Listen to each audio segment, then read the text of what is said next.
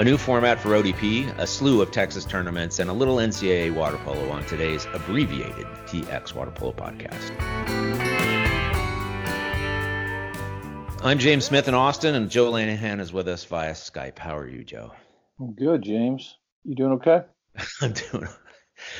I'm I'm wiped out. Um, I had a unfortunate trip to the emergency room yesterday. Apparently, I'm far more allergic to ants than I ever suspected, and so for those who don't know what anaphylaxis is, go ahead and look that up. But I'm pretty wiped out. So today we're going to keep things a little bit short, even though I'm hanging in there. But thank you for asking.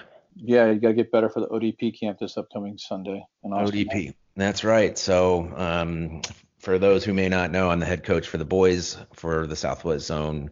My colleague Chris Cullen is the coach for the girls for ODP. ODP is a national program, um, obviously sponsored by USA Water Polo, in which they're trying to both educate and evaluate players all over the country. The uh, idea is that it uh, creates a pipeline of talent that goes toward the national team programs, but also simply to expand the sport and teach people what they're what the um, teach them methods that the USA Water Polo finds to be successful. So this Sunday, our first camp of the year is at UT in Austin. Uh, by the way, registration is still open. You can find that information at uh, well, you can find it at USA Water Polo, but there's also a Southwest Zone specific site. It's uh, odpswz.wordpress.com. So if anybody's interested in this, uh, still registering for this Sunday, they can do so. Yeah, and uh, there are additional camps later on, correct? Two more camps. November 31 will be at the Lewisville ISD. It's the West Side, Lewisville ISD West Side Swim Center, right? The the really good new one. And then December 1 at, at Cy-Fair which has been really good to us over the past couple years. So um, those are obviously wide open, and uh, we're we're uh, looking forward to both of them. Yeah, and those just to let everybody know, those that is over Thanksgiving weekend, so just plan accordingly. And as far as I know, and James, you can correct me, um, these camps are for skill development. They're not uh, tryouts. They're for skill development. Kids kids can come and learn about the sport now they will be selecting teams for the Southwest Zone ODP teams, and there'll be some trips in 2020. But the primary reason of these camps are skills and drills, correct?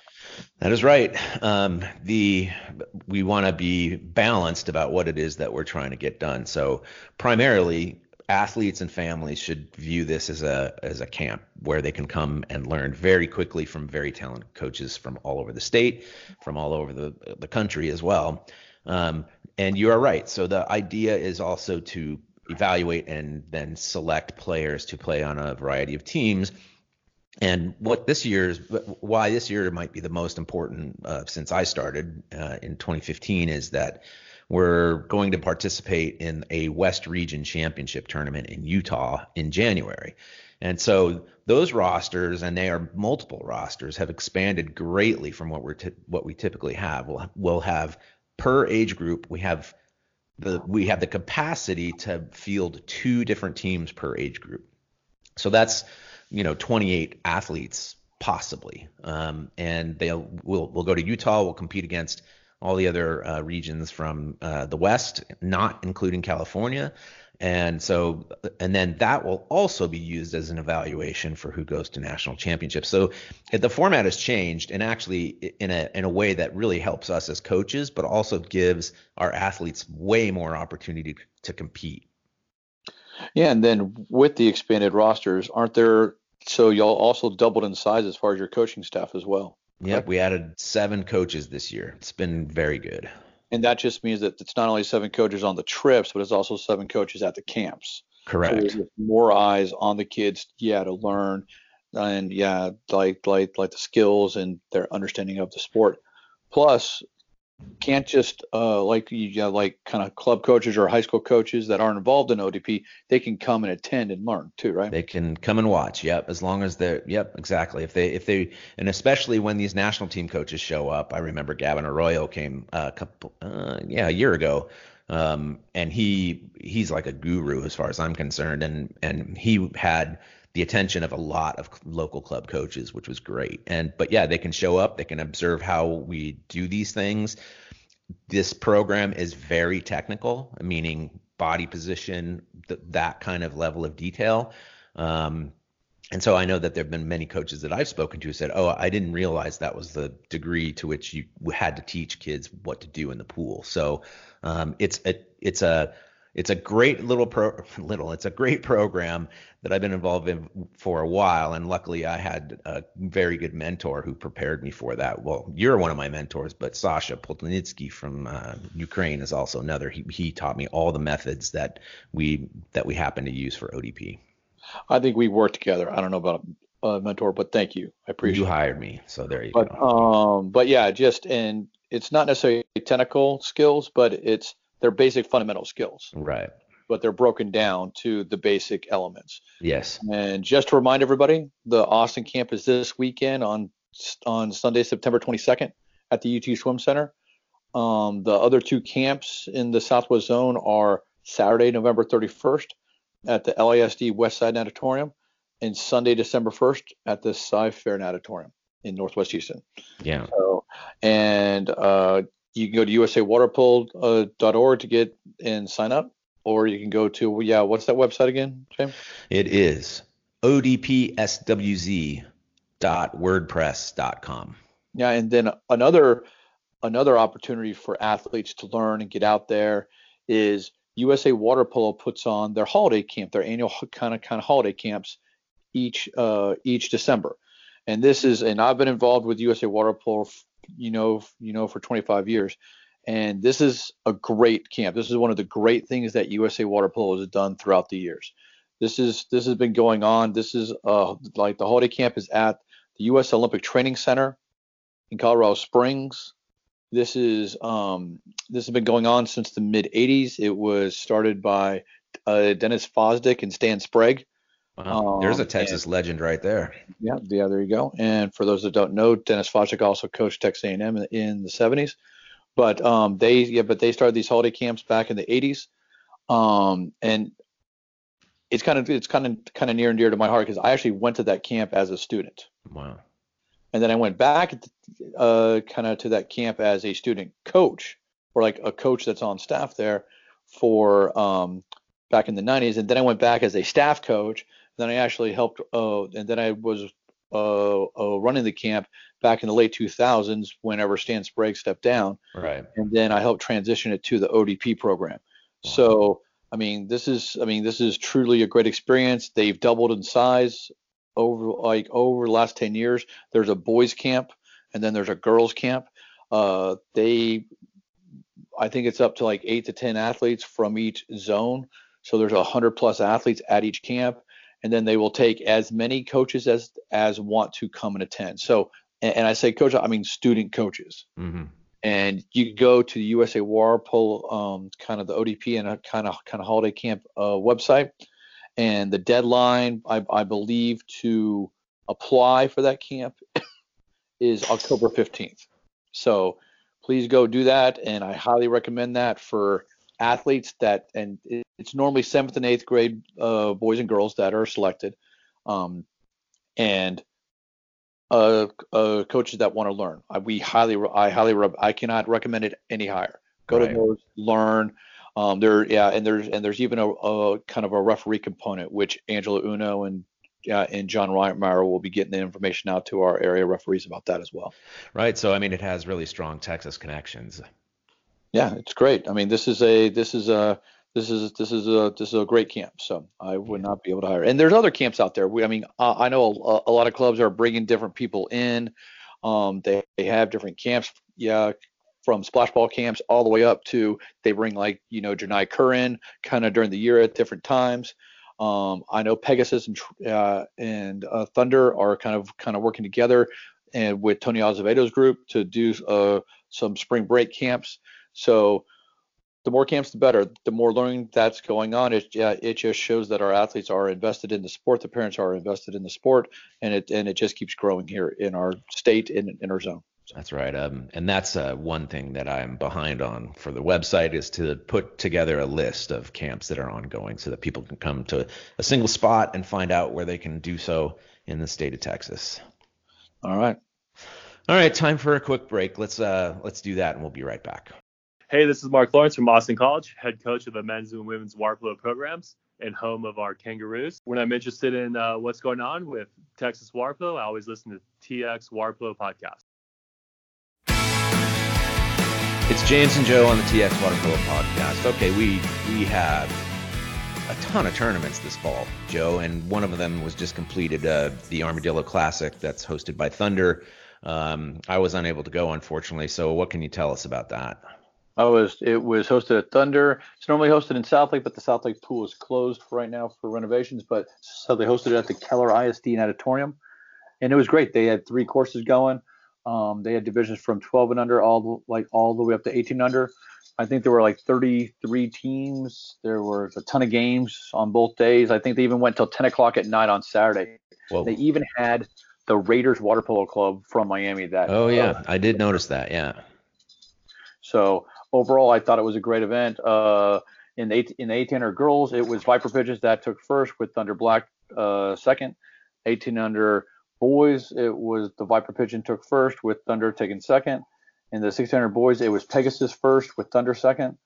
Uh, with in the 1400 co-ed, it was Southside first and Thunder Black second. And in 12 and under co-ed, it was uh, it was Trident first and Thunder second. So all right, yeah, a huge success actually. I mean, and and uh, and good indicator for the rest of the season. So what else is on the, the calendar upcoming, and uh, and what's not on the calendar upcoming? Yeah, we uh, this upcoming weekend is the H Town Showdown, which is being uh, kind of hosted by the Hops Water Polo Club, which is a Masters event. They have a men's and women's tournament, um, or the men's and women's divisions. It's going to be played in um, in Pearland. I think they have ten men's teams and five women's teams played over two days on Saturday and, and yeah in Sunday. This is again Hops is hosting it, which is the which is the local Masters team in Houston. So I think it's going to be a, a great event. Right. For all involved and uh, one of only two masters or masters specific tournaments that are taking place this fall. So uh, I, I, know, having started a masters program at our club, it's been uh, very popular. They want they they simply want more tournaments. So this is filling the bill. Yeah, and for those that are, I mean, the other masters tournament is November 9th and 10th. It's going to be hosted by Pegasus Water Polo Academy at the SMU Auditorium. So. Right. Um, what else? So uh, I, I, think uh, Octopolo Fest got canceled. Is that correct? Yeah, it got canceled. I mean, they were using a brand new pool that just opened up. It's just not. It's just not oh, ready for a, a tournament yet. So they decided to postpone that for uh, until next year.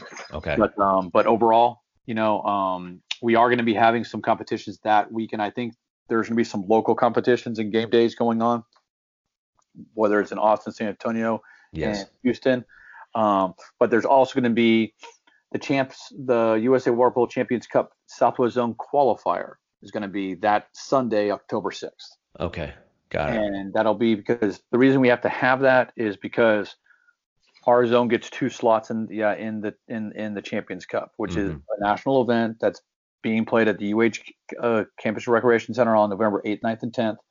For it's and it's specifically for uh 1400 slash eighth grade and under athletes. Mm-hmm. And they have a separate boys and a, and a separate girls division. So we so so we had two slots per gender for the Southwest Zone. For the boys, we had three teams that entered that event. Right. So we had Pegasus Water Polo Academy, uh, uh, Thunder, and Southside. Yeah, that entered. So okay. those so those three teams are gonna, are going to come play on Sunday, October 6th to play it out, and then the top two teams are going to get to represent the zone at the at, at the national event in November in Houston. So great stuff. Um, uh, well, I mean that there's much more to be said about the rest of the calendar for the fall, but I think we can hold off on that for until next week. But yeah, that's great stuff, let people know what's going on. And so we'll take another short break, um, but don't go anywhere. Have you noticed that there are no advertisements for dental care or online recruiting services on the TX Water Polo podcast? Same with the website, no pop ups, no banner ads. Well, we'd like to keep it that way, so we're asking for your support. Your donation will help us with new equipment, better sound quality, interesting writers, and maybe even improve podcast hosts. So, to help us expand and improve our coverage of the sport and state we love, go to txwaterpolo.com forward slash donate. That's txwaterpolo.com forward slash donate. And be sure to subscribe to the pod on Apple, Google, Stitcher, Spotify, or Radio Public, and give us a good rating if you like what you hear.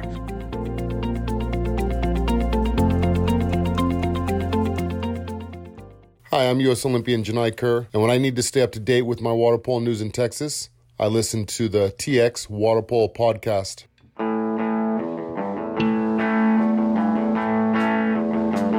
James and Joe wrapping up in a podcast. A couple notes from the NCAA.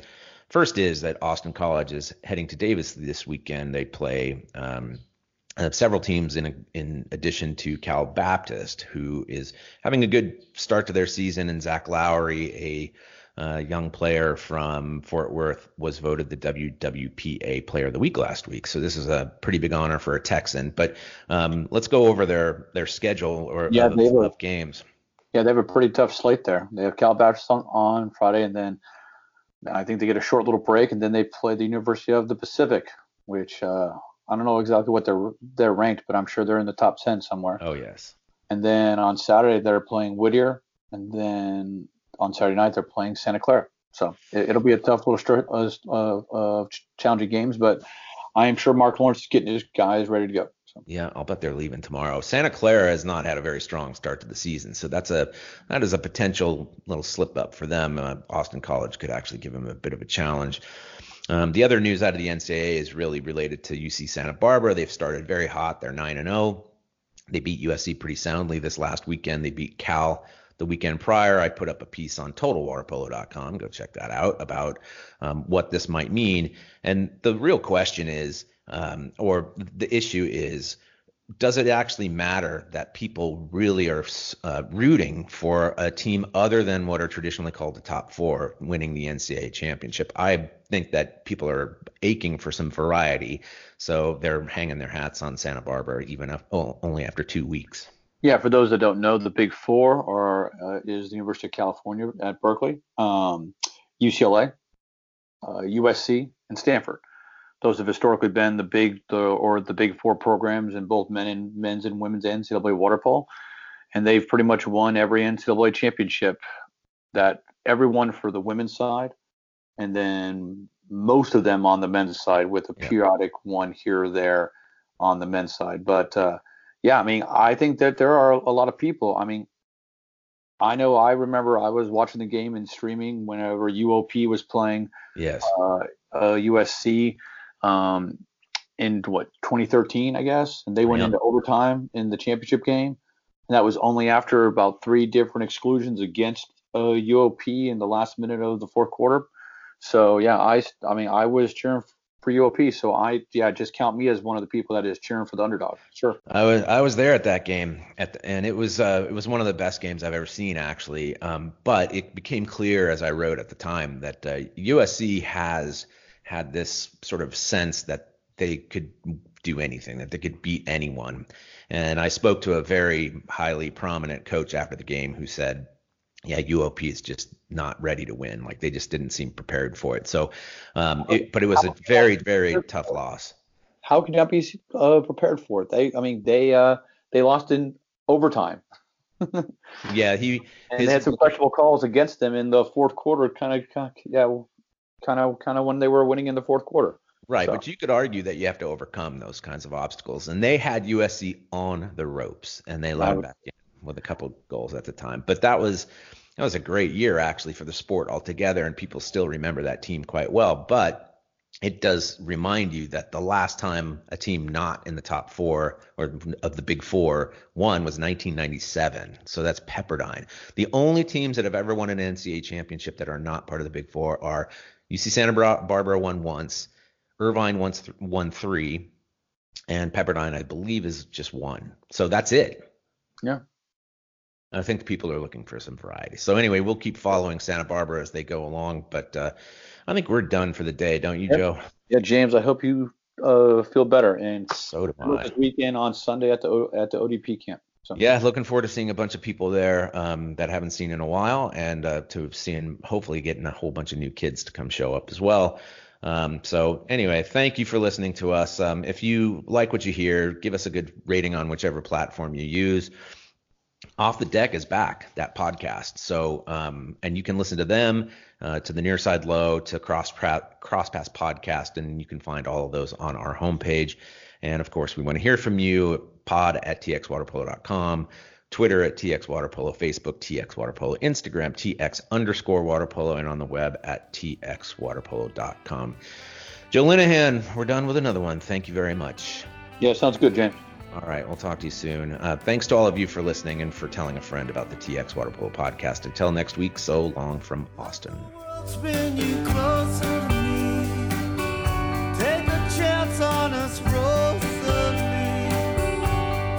Together we'll